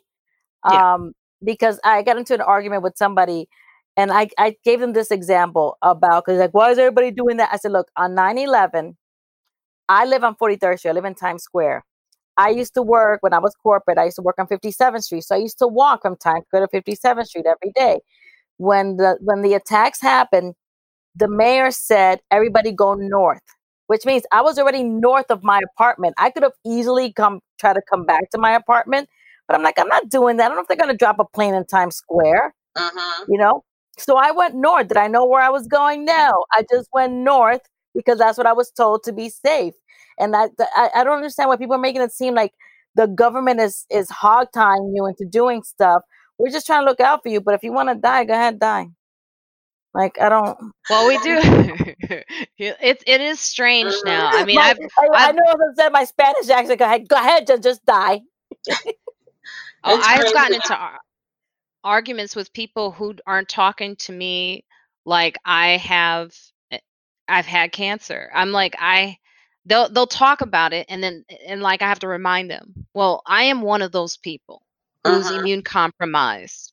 So I don't have the luxury to talk about um how this is a hoax Yeah. or um this really isn't affecting as many people. I mean, I I can't tell you the conversation I had with someone who said they didn't believe in the numbers of people dying. And it that sent me 2 days on a spiral of anger. I mean, cuz I was just like, what do you so first of all, I don't need to hear two I all I need to hear is 200 people died and I care. That's it. Mhm. Yeah. I just lost a friend on Thursday. Uh, granted, he was an older. He was older, but Yeah, tell them about about Jimmy Glenn. So uh, Jimmy Glenn it was a boxing legend. Uh, he's in the boxing hall, hall of fame hall of fame as a corner man, a cut man. He has a little neighborhood bar here in Times Square called Jimmy's Corner. That's the only mom and pop left in Times Square, and it's the only black mom and pop left in Times Square. Drinks of four dollars, and and everybody knew her. Like he knew Sinatra. I mean, Amy Schumer used to go in there all yeah, the time. I, I went there with her. Oh, you went with Amy? Yeah, Amy goes there all the time. I used to take um Keith used to make me take Wanda there all the time too. And um and it's just a neighborhood bar. It's my cheers, like my pictures on the wall. It's it's when I was in the hospital with my cancer, they all came and and he just succumbed to to COVID. And it's been all, like it's been on CNN, it's been on NPR, it's been in the New York Times, it's been in the Wall Street Journal because this bar is 50 years old and is the best bar, boxing bar. And if you saw Raging Bull, the last bar that he owned in Raging Bull, that's Jimmy's Corner, and that's my cheers. And I, I'm I'm heartbroken, and and to think that that and and the worst part about it is that we would go if any whenever anything bad happened, we would go to the bar. You know, I went there after after the after the smoke cleared. I went there after 9-11. I've been there for all the blackouts, and now Jimmy's gone, and we can't even go to the bar and be, you know, and mourn him properly. And um, I mean, I was at a party one year. He, he, Mike Tyson showed up to the party and was so happy to see Jimmy. It, it was he's just a legend, and and the fact that I could call him my friend, I'm just very proud. And and the fact that he died to this, that he succumbed to this after a man who's shit lived through everything, literally. Um, and uh, to to go through this and and i get pe- the argument that people have is like oh if you separate the northeast it's very few cases in the rest of the world in the rest of the country. And somebody else gave me an argument like oh would would new york shut down if it happened in kansas? I was like let me explain this to you and i'm going to sound like an asshole new yorker to you but hell no new york wouldn't close if if if it happened in kansas because kansas doesn't affect as many people as new york city like affecting like i was explaining this to somebody in florida said just if you close down new york you automatically have to close connecticut new jersey delaware and pennsylvania. Why? Because they're all there's a tri-state area for new york and a tri-state area for chicago so they're all connected. There are people who live in pennsylvania who drive to new york to work. You know i was like you don't you don't understand that that this is it's not about us being arrogant new yorkers i mean we are but this is about we affect a larger part of the society than Kansas. You can lock down Kansas. It's a landlocked state. You can literally just shut it down. It's boggling me how people don't grasp the concept of what you do affects others. This is that t- moment of zen. it should be for yeah. everyone, right? Where we go, yeah. oh, because and and you know what? To be honest, even I'm as much as I'm aware, I find myself constantly going, oh yeah, that's right. This is really about the if I go out into the hallway, my neighbor's 74. So I have to wear a mask if I go yeah. into my hallway. And and I have to watch him because he has guests. Gene has guests. and I'm like, Gene. Oh, he has lady friends come over? He has guys come he has oh. housing aides come in and they don't wear masks. Oh hell And no. I'm like, so I had to. That's why I had to hand him a mask, and I I know he can't stand me because I'm always yelling at him when the door opens. I can hear him; he's right there. it's very, you know, it's a dense population. That's the thing about New York. Like you were saying, it's like in the buildings, everything you do is affecting other people. Yeah. There's it's 650 units in my in my building. 650 wow. units in my oh building. My yeah, I live in a yeah. So um you know what I also, but I've been I've been coming I've been coming a, a, a Karen because I've been calling people out. Every time I see people with the with the mask under their chin, I go, honey, it doesn't work under your chin. Like I'll call people out. I'm surprised no one's punched me in the face. So well, like they, ah, it doesn't work like that. Well, they are. You know. That leads us to one of us one one of our I'm sorry, I did so much marijuana yesterday. That's really what this is. I'm gonna it's just like woo social distancing arrests target people of color. Thank you, Jenny. So, Jenny, you're not targeting people of color because you are a person of color, but since the shelter in place orders were implemented through the US, there has been a growing number of videos showing police using excessive violence when arresting people of color for uh, social distancing violations. Data released late Thursday by Brooklyn District Attorney's Office showed that between March 17th and May 4th, 40 people were arrested for violating this order. And of those 40 arrested, 35 were black, four were Lat- Latinx. They say in Latinx, Jenny, instead of Latino. And one was white. That. And and one was white. One just one was white. Now, what do you guys think? Do you think that because there's a part of me that goes, oh, this is a little different because it's a pandemic, and I have been seeing like on a cultural level with our people. That's the thing. Our people are constantly congregating on corners. So I don't want to say that this is just one thing here. I mean, what do you think? I mean, I I feel like when I'm out with a mask and a hood, yes, I'm nervous that the cops I mean, they rolled by me yesterday when I went out just for a second and they blasted the whole speech about social distancing and I was by myself. And the cops turned it on. And I'm like, I'm the only motherfucker standing here. so that's when I knew. I said, okay, yes, there is still cultural but it's going on. But what have you guys seen? I went to Central Park and everybody people it was a regular day at Central Park. People were laying out on the lawn, and that there were no there were people walking around without without masks. There were people just you know, and then what they were doing is just they were being little clusters. So I guess if the four of us were together, they were fine.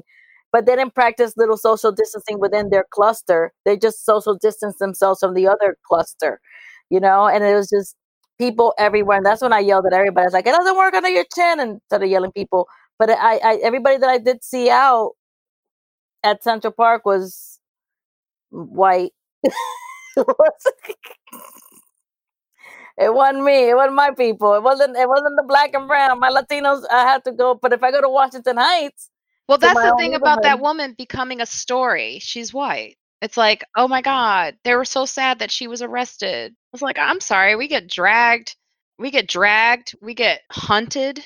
Yeah and she she wanted to open up her business because she couldn't think of another uh, another way out for her business and that's a tragedy anyway i don't know what about you in chicago pj what are you seeing in chicago so, oh you're oh my gosh isn't she amazing we love her Mayor Lightfoot, Mayor Lightfoot not mm-hmm. she's not playing around with us. Um the neighborhood that I live in, people are not really out.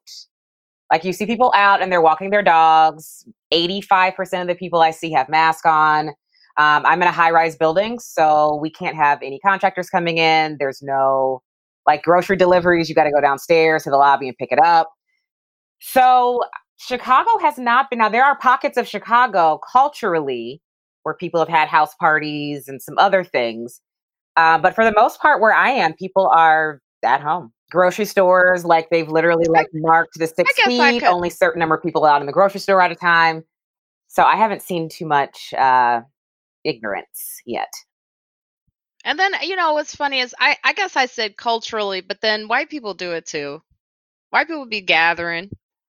They be mm-hmm. finding ways to yeah you know. they don't do it I, I yeah i'm not gonna i'm gonna i'm gonna own it for my latinos because i'm sorry i'm not gonna be like they do it too because the latinos be out there and they do not care.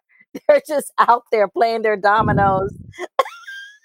Oh you seen them out there not if i go uptown not here in my neighborhood my mm-hmm. neighborhood is just the crackheads but there is a there is a i guess a cultural misunderstanding of what is going on like my neighbor is haitian Gene, and I did, and he's older, so I did find that he, I don't think he understood that this was serious. And I was like, I had to tell him, I said, those p- nursing aides coming, or the aides that are coming in your house, I don't see gloves on their hands. And I had, you know, I had to call his daughter. I know Kiki's number. So I called Kiki up. I said, Kiki. it was so funny because the other day I yelled at him and uh, I was on the phone with Yamanika and Yamanika was like, That man sounds like he's tired of you. I can hear it through your phone. I was like, I don't know, but I think there's a little bit of a job we have to do in our own community with educating about what this Amen. is. It's kind of different here in Arizona. It's a little bit more. Yeah, tell me. It's but you're also spaced out. You have more space. Yeah. Arizona is very wide and flat, and we don't have a lot of tall buildings, so we're not very compact. So you can still hike here. People get up in the morning, they're walking their dogs, they're riding their bikes. The grocery stores are pretty busy. What city are you in? What city Phoenix. are you in? Oh, you're in Phoenix. Phoenix. And um, then people go to the car wash and wash their cars it's very active here. I mean, like the donut the donut shops are open. I mean, they like you just go through the drive-through window, but there'll be lines. All the fast food places, drive-through windows. Um, a lot of the restaurants are still open, but you just either call pick and up, pick it mhm. up. Um, you can still go into Chipotle and walk to the counter and order your food, but they only let like a like you know a few people in at a time. But you just go to the counter, you order your food, or people do the Postmates and all that. So it's it's a very different atmosphere here in Phoenix. Are they wearing masks when they go into Yeah, Chipotle? people are wearing masks. You see the people wearing masks, like when you're hiking, you'll see it sometimes, and a lot of times you won't. And but they've made some alterations, like the parking. They've cut off half of the parking, so they only allow half the amount of people to hike. So when it, that Mm. certain amount, there's like 20 something spaces are taken up. They put a barrier up and they keep it closed until those people start dwindling out, and then they'll open it up. More spaces are open, let a few cars in. So they've done stuff like that. Trader Joe's is the same. They only let a few people in at a time, and they have you line up, and they have the covering so you're in the shade because it's so hot here. And but yeah, and then they have this hand sanitizer out front, and they let you like you know squirt your hands and all that. But for the most part, there's a lot more activity. Like people ride their bikes on the canals and jog and walk. And at night, there's a lot of walking because it's so hot here. So when the sun goes down, a lot of people out with their dogs. A lot of people out pushing the strollers with their babies. You see sometimes neighbors out on the front of their houses talking with their neighbor across the street, but they're just sitting in their their front of their the driveway of where the garages are. They'll put chairs out there. They'll sit and then they'll talk, and their neighbor across the street will have the chairs out in front, and they're they're socializing, but they're just apart. The street has spaced them apart, but they just sit out and they'll chit chat and yeah. It's just so interesting because there's so much misinformation, I think, Yeah, which a is part of the problem. Mhm. you know because I, I I- you know chicago i mean new york is dense chicago is in areas dense my sister lives out in the suburbs my other sister ashley leah my sister that knows you pj is in san francisco but it's Mhm. just different in different areas but i still think that it's like living in new york and trying to decide to go for a run at first i was just like blaming everyone but then i realized oh maybe they also want to get out like I do. Oh, I forgot. This isn't just about me. Everyone else wants to also have a piece of the air outside. And that is the lack of communication I'm not getting from this government is when we go outside, what's going on out there? Like cuz they say they want us to wear our, our masks outside even when we're exercising to a certain degree. So I just feel like not everyone really gets it because they're like, well, we're outside. The air is, eh, right? But that's what people do. They go, ain't the air blowing? But the thing Yeah, is, there are virus. virus, which is why you need a mask outside. but they just need to be more specific about that about what is in the air on the outside. And you would see let me tell you a change in the way people are acting on the outside. You know because like people are like well i can go outside right? Yeah. and that's still a question. Like they, they're still saying it like that. And it's like anyway that's why the white house is infected right now so reopening Yeah. and when are they reopening in New York is going to reopen. They already they they talked about it today. The, they- they're doing phase one this week. in new york Upstate, like phase uh, phase one is upstate, like the Finger Lakes and stuff like that. They've already they've already complied with with the guidelines that the state has set. So if you meet with those guidelines, they're gonna they're doing it slowly. So we should be. New York is staying shut down till June one, though. yeah and Manhattan, and, I mean New York City. and diva when are they are have they reopened have they ever closed in arizona had a lot of lax in the very beginning, and it was Yeah, but you can't go to the you can't go to like the Gap. no, the, like the department stores, the malls, and all that are closed, but gas stations all remained open, food places, grocery stores, and things like that. Parks, like we could al- we could always go to our parks and different things. We didn't have any shutdown. We just had they just want you to be responsible and social distance yourself. But we never had like police officers rolling up on you if you're out for a jog in the morning or riding your bike at night. It's people are just out. It's just weird. And um, but yeah, they're going to be opening up. I think this what are the numbers in arizona let me ask are the numbers not as high i know they're nowhere near new york but No, they're not. I think the the deaths we had here in Arizona so far we're just about a little over 400, but they still say that that's certain, like there's Maricopa County, then there's Pima County, so it just depends on the county. And they haven't been able to do a lot of testing here because they don't have kits. So there's a lot of people that haven't even been tested. But the number one concern here, because we have a lot of Indian reservations, those are the people that were primarily high risk, they were saying, because of one, the lifestyle that they lead, and two, because there's sort of a disconnect with a lot of different things that our government has to offer. So just the communication and testing them and kind of keeping them in the loop. So there's been a, a little rise in the population, I would say, or concern of the Native Americans. So they're trying to work on that aspect as well. But yeah, it hasn't been as intense, I would say, in Arizona as, as it has been in other places. And just to give you, because we're all, you know, com- comedians here, um, I believe House well, of Comedy. PJ's not a comedian, but she's. I She think I'm funny jokes, though. though. I think I'm funny funny. sometimes. Yeah, no, I think she has jokes. But I just saw on social media that House of Comedy here is going to do a show on Thursday, the 14th, which is supposed to be some sort of drive-in comedy show.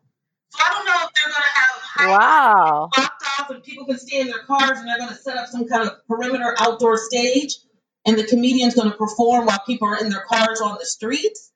Because as far as I know, you can't go into the comedy club, and if you do, it's only up to 50 people, and that's not a big enough audience for that room.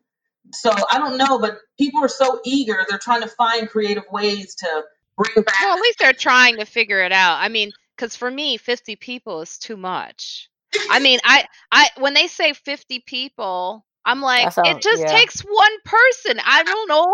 Haven't you been paying attention to the news? It takes one person to just Today- laugh. That's it. Yeah. So I it, it's I don't understand why people are not understanding this. It just takes one. and one asymptomatic person who's not even coughing.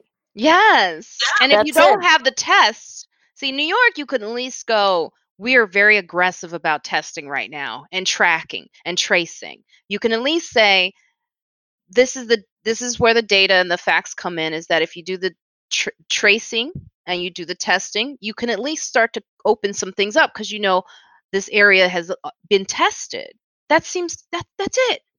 There's But only then, I I mean, it's hard. I mean, I don't see the test anywhere. I there's a there's an antibody test at you the get uh, or- one. No, where where can I? Jenny, you can, you just talk to you just go to you work at the hospital, Jenny. Yeah, but I'm not going in there. I'm not going But if you, if that's the problem, you don't want to go in, but you can get a test. Trust me, you will find well, out. I went in there. I went in there and I was coughing on purpose, and I was like, and they're like, "You don't have any symptoms. Go home." I was like, "You don't want to test me?" They're like, "No, just go home." I'm like, "Oh." I mean, there are problems with that, obviously, because it's not getting out to everybody who needs a test. But no, they're all being spent at the White House because all those motherfuckers again. I do want to ask you guys about. Uh, let me. The, okay, my my intern, my one young intern, put this in, which is interesting. By the way, Happy Mother's Day. I didn't say that at the top, but none of us are mothers. Diva, you're not a mother, but PJ, no, are but you I'm the mother? best auntie on earth. That's my only job. Amen, sister. Me They're too. all over the TT Jenny wall back here, my babies. But yeah, I love being an auntie. It's the best thing I've ever done in my life. So, but I hope you guys celebrating Mother's Day this year must have been strange for everyone, right? You had to call in and you can't visit. Well, my mother's in Florida. I never visited her for about. It's not that big a deal. I just call her, tell her I love her, and I don't send my mother anything for Mother's Day, anything ever. But now my parents and I do this Well, you thing do where a don't. lot with your mom, Yeah, though. I do a lot. Yeah, we do this. My parents and I do this thing where we don't give each mm. other presents for anything, but once a year we get together and go somewhere fabulous. Nice. Yeah, so we were supposed to go to we were supposed to go to Germany this year, but then this happened, and it's their 50th anniversary, and I really can't even oh. do anything. That's good. I Well, this one article was interesting to me because it sounds like she's young. She's still living in her home with her parents, but unsurprised to report that women are doing way more home labor than oh, men Oh, yeah. right now. Earl earlier, yeah, like that's not surprising. But I will say, No. what would have been a better article is how countries with women in charge are doing better with the pandemic. Oh New yes, Zealand. New Zealand, but they're smaller. It's just such a great it's like if we have a woman president, we would have been doing so much better right now. Oh I'm just God. hoping. I'm hoping Biden pick, picks Abrams. That's my dream. That's the only thing that'll make me happy is if Biden picks Abrams. They're they're they're saying Kamala, but I want Abrams. But why do you think that women in certain countries or women m- women that are mayors are doing better than other places? What are the Because other women are better at planning. Women aren't hot headed. They're not gonna jump off the. They're not gonna. Well, women can be hot headed, but they're not gonna just react because whatever. They they they know that they have people that that are they're that they're responsible for. It was just a few months ago when things were looking up for Latinos. Look at that. It was looking up for you people. Ah, yeah. Wages were rising and unemployment had hit a record low. As the U.S. economy marked its longest es- expansion on record, Latino families marked better times with milestone purchases. They bought more homes than any ethnic group, including whites. Another positive a record number of Hispanics started attending college, with enrollment nearly tripling in the last two decades. Now, that historic wave of Latino prosperity appears to be at risk from the coronavirus pandemic. The devastation and job losses is widespread in America as the unemployment rate has climbed to 14.7, the highest level since the Great Depression. But the latest US job report shows that Latinos are worst hit with a record jobless rate of 18.9% higher than any other ethnic group. So, Don't know. That's just sad. It's all sad news. It's sad, but a lot, a lot of Latino. I mean, uh, when when they say that the job force is better, is because a lot of people have a bunch of part time jobs. Like I don't like that people think that the economy, like this guy wants to take credit for the economy and say like, oh, more Latinos and more blacks have jobs. How about more more of us have multiple jobs? That's what it is. You know, people have two and three part time jobs. So yeah, I'm employed, but do I really have the time? I'm still not making ends meet. So I think in, in the Latin community, I, I'm I'm surprised at those numbers because that means those are, that's considering that's counting documented Latinos and not counting all the undocumented people who are still out there working in the bodegas and working in the fields and so it's not counting all that until we can you know provide some equality for the people who, for the undocumented. And I don't mean you know I'm not saying give them an instant um, uh, immunity, uh, but they should have asylum. That's what they came here for. Uh, I went on a tangent there, but No, it was a good one because it's true. It's like, what quality jobs did they have? I mean, now that the pandemic is happening, we're realizing some of the jobs we had weren't really reliable. Right. And now we're trying to, and now we actually see who the essential workers are, right? Because uh, we, you still have a farmer's market. So that means there still has to be people out there on the farm and toiling. And what I'm, I'm very confused about how these farmers are throwing away, throwing away stuff. Like they're throwing away all these, but why, why can't they just sell them to everybody else? Like, It's That's not. It's because they're sick. Those. Oh, you mean that? Well, there's two different stories. The plants are closing because the people are sick, but the throwing away of food. yeah, I meant like farmers, people who are growing crops and not throwing them away. I don't didn't think understand. anyone was getting it. I don't know. I think yeah, I think that's what it is. I think it's because of the, the the trucks, but they've been selling directly to consumers and cutting the middleman. Like I just learned to not use Seamless or or Grubhub and call the restaurant directly so they can make more money. Oh, really? Yeah, That's what we do. We'll call and then we'll just go pick it up, or you know, then it saves. There's no middleman. It's just you. Making Yeah. the call, ordering the food, come pick it up, mhm, or they can deliver it. And PJ, are you are you deliver having food delivered? Mm-hmm. Yeah. Yeah, I See, read the same thing that Jenny was saying. I read a story where the fees that restaurants have to pay to be a part of DoorDash or Seamless or Grubhub, the fees are really high. So now I just call the restaurant. After I learned that, before that, I just used whichever delivery. yeah, I didn't know that but either. But now I'm just gonna I don't do yeah, it cut the anymore. mi- Cut the middleman. That's Yep. it. But then what about those people who are working through They're never gonna. They're never gonna not be out of work. Yeah. The dri- drivers, I mean. Yeah, they're not. Not everybody's gonna be woke like us. Oh, well, I know some comics who've started picking it up as a job yeah, exactly. I know. time. Yeah, I know a few comics who are like delivering DoorDash or delivering groceries. Yeah. I I personally I'm afraid to order food. I'm cooking everything and I'm exhausted. I'm tired of I may lose weight just because I don't want to cook anymore. I have to say, for Mother's Day, I don't know how my mom did what she did because I can't cook for myself. Yeah. And I ain't doing nothing. I doing I mean I'm doing the podcast, but I'm not I'm not that busy. I ain't got four kids running or three kids running around. I gave my mom an extra child.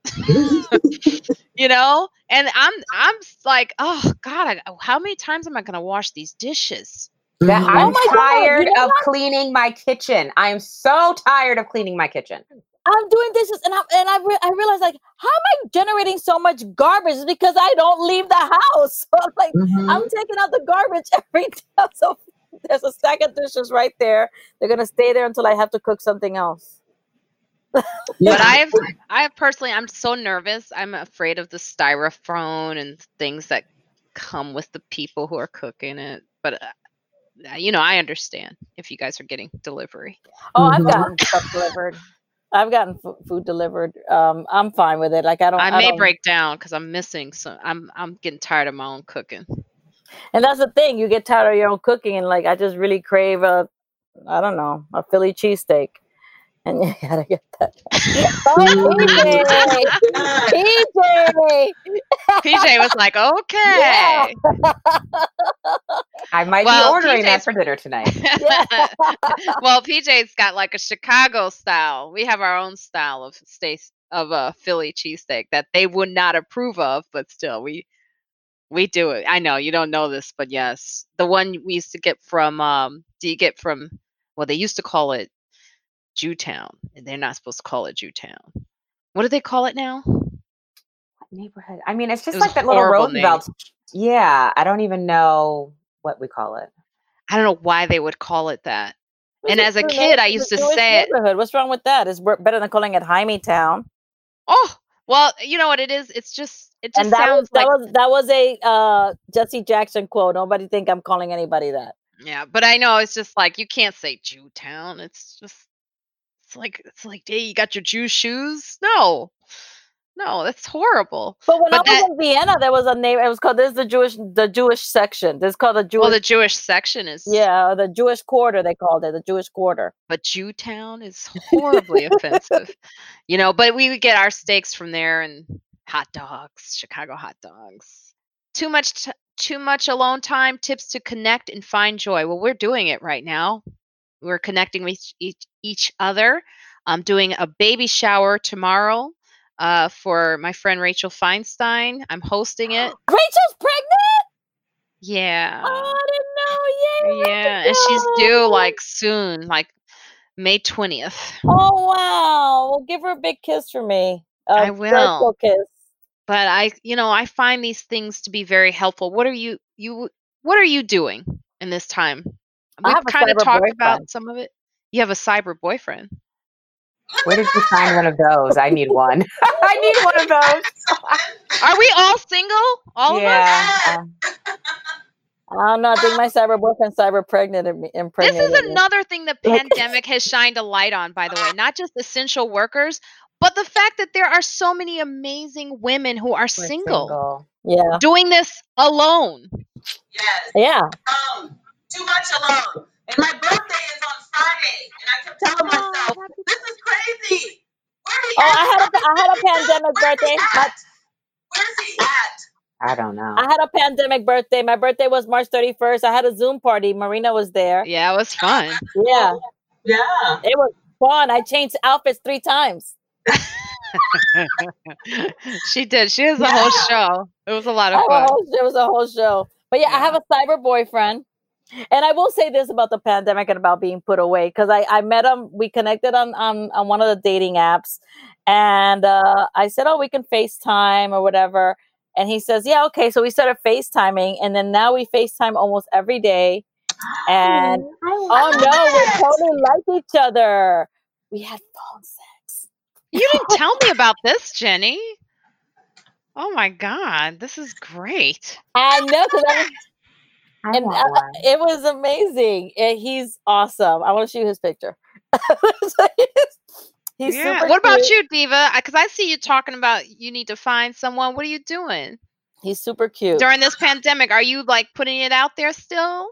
You talking well, to anybody? I, I shoot my little videos and I'll address it in my videos and I'll make fun of it and talk about it and then I'll have like a little serious side. Uh, yeah, it's. Oh, he's cute. Oh yeah. I mean, he's looking up, but he's, He's, I'm cute. gonna get a picture, but he's looking like himself. Okay, look here he is. Oh, there you go. okay. Okay. Oh, nice. Well, is he Latino? What is he? Yeah, he? he's Dominican. Okay. So okay. he's giving me he's giving me shit about me not dating Latin men. So he's like, you gonna he's like, you gonna learn. that's what he said to me. You gonna learn, girl. I was like, okay. But I'm having that's that's the one thing I was gonna say about the the if you connect with someone on you know on on one of these apps, if they're willing to talk to you over the uh, on on Facetime, like he and I, I think that by the time he and I meet, like we've already advanced so much in our relationship because we've been able to like just literally just talk and ask each other questions. Like I use this book, just you gotta get this book, the the book of questions, love and sex, and you just pick numbers and ask each other these crazy questions. Excuse me. So, but it's stuff that you get to know, eh, get to know each other. So I've been doing stuff like that, and I, I really can't wait to meet him. Really, yeah, I'm really, I'm really excited. I really like him, and he's like, I want to, I like you, and I'm the first person he's ever met in show business. I'm the first like anything. He's like, I've never met an artist like you. I was like, oh well. Um, and he said, then um, yeah, I like him. I like. Ah, what's happening? What about you, PJ? Congratulations, Jenny. Now we'll a little see. dry We'll over here. A little, a little dry and lonely. But I did the other day. I was going to the post office to ship orders and walked by this guy who was getting out of his car. He had a mask on. He looked like he might have been cute. We made eye contact. I wrote a note and put it on his car, but he didn't. Woo! He didn't. Oh, call. nice. Good Oh, But move. he didn't call. He He didn't, didn't call. call? Oh, but I appreciate that. I like that move. That move Wow, is that's hot. That's a great move. Hmm I mean, he could have been like ugly as homemade sin when he took his mask off. I don't know, but whatever. Yeah. well, the guy at the farmer's market, he looked good at the little farm stand There you go. at 4E Farms. Me and uh, number. his name is uh, I think it's Louise. Ooh, Louise. I put it in my Instagram story. I was like, "Hey, Where's your farmers market? Where's your farmers? Mine, mine is not open anymore. It's on open. 110th Street. So this one stayed open. So I would go to them during the year because, you know, obviously I was trying to make this whole like life change with food and try and make sure I get I know where my my produce is coming from. And it's there's no pesticides. Yeah, yeah. So every now and then you will get a dry caterpillar in there looking at you like, right. you see, ain't no pesticide, so what up? I'm okay with that. but yeah, no, Louise and I are now on first name basis and we're he packages my produce up early. He's your produce boo. He's my produce boo. He's keeping you healthy. He is. Now, you guys know the passing of Little Richard was recent, Yeah. and um, so the world has lost a rock and roll pioneer, iconic singer, and musician Little Richard. He passed away this Saturday at the age of 87. And after the news broke, many celebrities who knew Little Richard or were inspired by him reacted to his death, including Mick Jagger, Quincy Jones, Bob Dylan, Michelle Obama, and more. And actress Bette Midler wrote on Twitter Little Richard was a genius, pur- pure and simple. He paved the way for so many artists. So God bless you, she said. 87 is a good life, though. It's a good life. Since he died, I mean, I've, I've, I obviously know Little Richard music, but there's a song called Jenny Jenny, which I had never heard, so I just downloaded that. And he sings, he sings a version of "I Feel Pretty" from um from um from West Side Story. I will never listen to the original again. He sings it fabulously. You got to listen to Little. Uh, go on YouTube, Little Richard. I Feel Pretty, and you're gonna. I it changed. That's it. That's what I'm doing my boobies dance to this year, Marina. If, we have hooray for boobies this year. Oh, yes. Hooray for boobies. Now, I don't want to keep you guys too much longer. I just have, I like the fact that Nikole, something to celebrate during all of this, these stories that have come out. Nikole Hannah Jones, recently investigative journalist, was awarded by the 2020 Pulitzer Prize for Commentary. Hannah Jones was awarded for her essay, America Wasn't a democracy until America made it one, which began the 1619 project. Are you guys watch are you reading the 1619 project? No, I was I had that's the first time I've heard anything about this. I was really curious. I don't know anything Oh. about this. That's Oh, wow, oh really? I thought we had you on the podcast and we were talking about it. No, I haven't I haven't heard. So It's very interesting. She has an amazing point of view, and her perspective on how she approached it is spot on. I, So where do you see it? Is it like genius? is it a New York Times. documentary? New Oh, York okay. Times. Okay. Uh, the 1619 project commemorated the four, 400th anniversary of the beginning of American chattel slavery. So it's not your go-to, Jenny. I mean, it's not like yeah. you know, like you're not going to go. Let me just look it up, huh? But it is a great project that they will be using in schools now. Wow. That's, That's- awesome. That is awesome because you know, slavery and discussing of it. I don't know in Chicago schools. Where did you go to high school? I'm from Ohio. I'm actually not from Oh, Chicago. that's right. From Ohio. So no schooling in Chicago. None. Okay. Oh- Ohio University. That's right. So in Chicago, I grew up in the suburbs, like Park Forest, Richton Park area, and some in Highland Park too. Talking about slavery was like they didn't really bring it up. I mean, we had Native Son. I think we read Native Son or Huckleberry Finn, and but I don't remember a real in-depth conversation about slavery. I don't think any school has a curriculum about. I mean, they'll do something on MLK on MLK, and they'll do something uh, and they'll they'll say something during Black History Month. But isn't there isn't anything? I, I mean, we should we should all know Black history. It's American history, and we don't really know as much as we as we should. You know. So Yeah, there's no concrete foundation in the education system for the topic of slavery, the history, Yeah. the, the involvement, the you know, the legacy, any of it. It's just like sprinkled in like they do MLK Day, like they do Black History Month. that's why this Very- project very is very light. Yeah. right, and that's why this project is so important, and that they that she received a Pulitzer Award. Um, also, Yeah. They featured a list of other impressive African Americans, including novelist Colson Whitehead, playwright Michael R. Jackson, poet Jericho Brown, composer Anthony Davis, renowned investigative journalist Ida B. Wells. A little late, p- posthum- posthumously. Mm-hmm. Did I say that right? Posthumously, Yes. yeah, you did. Thank you. Keisha can't read sometimes.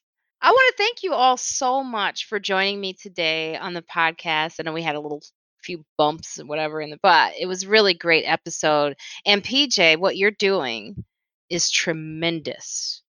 I mean, it inspired me and it helped me to help others and not feel so like useless in Harlem. Um, I'm gonna, you know, I'm gonna hit you up again though. Yeah, I know. I know. Okay. Because I got another organization that I found for breast cancer in, in uh, for Oh, women of color from uh, one of Leah's sorors. You may know her. Are you a soror of Leah's Yes, too? I am. Okay, so you may know her. Um, that she's connected me with for women of color who are surviving or in, and dealing with breast cancer in New York City. I would love to be able to get them masks. And I, I want to piggyback on that because I have an annual uh, breast cancer fundraiser that I have goodie bags in. So I might hit you up to give me some stuff for the goodie bags. Okay, hit me up. breast cancer. Yeah. Um, we always go and Diva. Let me tell you, your story is so inspirational, and it's going to help so many women. It's already made me think about like lung cancer. I mean, lungs is going to be a topic anyway for quite some time. So this is a perfect time to get on that. That's what I've been trying to use my platform and my mission for. And this year, until the whole COVID thing, I was invited to go to Washington, D.C. to speak before Congress to help make change for non smokers who get lung cancer because I started gaining such media attraction. But then it got pushed back, so they told me next year going to let me come. But I did get a chance to do a call in to some of the representatives, share my story, give my concerns, talk about what we're doing here in Arizona and how the platform and the landscape needs to be changed. because my goal is to be the face of a national commercial to say if it can happen to me, it can happen to you. I went from working out six days a week to getting this debilitating disease. So we need to let people know that it can happen. And here's the resources and how you can go about living your life moving forward so this disease doesn't get the best of you. So I can't wait for next year. I'm excited. I'm on this plane of pushing, pushing, pushing. So that's why I keep doing my videos, trying to network with pharmaceutical companies and yeah, it's, it's going to get a process. The one there are some good things about the pandemic. I was able to mm-hmm. get you all on from different right. locations. We're yeah. not in the same area. I'm in New York. Jenny's in New York. She's in Times Square. I haven't seen Jenny. I'm I miss you, Jenny. I miss you, mommy. She's been my she was my advocate. and during we used to my see whole... each other all the time. yeah, I feel like I've been here forever. Yeah, we go out on also a friends like us and what you're doing next. And you already said what you're doing next, but just tell them where they can find you. Um, so Marina Franklin here, and with friends like us, which I know this is new for both of you but it just sums up the show. And it's sort of like you usually would say with friends like us, you don't need enemies, but instead I'm going to say something else that sums up this moment. And I'm hopefully it's good. um, I'll go next so they can see. Okay. Marina Franklin here. Just go to my website, marinafranklin.com, where you can check out my special, especially now. What else you got to do? Single Black Female. Go and check it out on Amazon Prime. Eventually, I think it's going to be on the CW network, so you could see it there too. Follow all things friends like us. We're bringing you more content so you don't feel so alone during this time. And with friends like us, you get to bring together a group of women of color from all areas of the map together in a safe, social distancing way that is useful for everyone. I did it. Yay, uh, Keisha. Thank you, Jenny. I'm glad Pat Pat always laughs at me when I try to do my friends like us. Oh, okay. Jenny Saldana here. You can find me at jennysaldana.com. Uh, the Little Brown Girl Show on Instagram, The Little Brown Girl Show. But I'm not doing. I'm doing a whole bunch of Facebook videos. Like on a Friday night, I usually like either do uh, quarantine karaoke or I just kind of do my own. One day I just decided I wanted to sing 80s uh, TV theme songs. And I usually do that just dancing around my apartment in my panties and a t shirt. So I'm just like, if today, if I were to do it today, it'd be in this. And whatever I'm wearing in my house what I do the show in. And that's on my personal page, Jenny L. Saldana on Facebook, Jenny L. Saldana, but The Little Brown Girl Show. And hooray for boobies on Twitter, hooray, double O, the number four, and boobies. And with friends like us, we can keep being our brother's keeper. Oh, nice. Diva? Okay, you can find me, Diva Danielle Williams. For comedy, you can go to my website, daniellewilliamscomedy.com. you want to follow me on Instagram, because I do share a lot of stuff, videos and pictures on Instagram about my cancer journey. It's one and only Diva Danielle, so it's the number one and only Diva Danielle. I also post videos on my YouTube page, which is under the letter D Entertainment Diva. It's all one word, D Entertainment Diva, because I tag everything with Diva. And I started an organization before I got sick when I was working out in the community doing nonprofit work. And then I was able to get college credit for it for the educational platform that I designed to teach entrepreneurs, youth, and nonprofits, especially, how to use their voice and also gain media attractions. So it's a public speaking workshop that I was able to teach for six months for to seventh and eighth graders at the Peoria Elementary. So it's thejpsl.com. But keep looking out for me because I'm sharing my platform because I'm going to Washington D.C. next year and I'm going to help make change for non-smokers who get lung cancer. Because a lot of information out there that we still need to keep that conversation going with. And I want to say, with friends like us, it's true. You know, who can do better? With friends like us. We can because we're all helping each other one day at a time to get through this quarantine, but also make a difference in our lives going forward. And I feel like I'm a better person today because I got a chance to know all of you and you're doing some incredible stuff and it's just inspired me. So thank you. Aw. Thank you, Diva. PJ McGuire. And if you want to buy a mask so that a mask can be donated, obviously in New York because Marina wants me to send more masks. So if everybody wants to buy a mask, or if you're at home doing your hair and beauty routine and want to buy a Wrapperoo, they can be found at www.wrapperoo.com, and that is W R A double P E R double O dot com. And you can find me on Instagram at the Wrapperoo, and Facebook is just Wrapperoo. And let's see, with friends like us, we can all improve each other's lives and make a difference in our communities. Yes. Ah, wonderful. Check Check, us us out. out.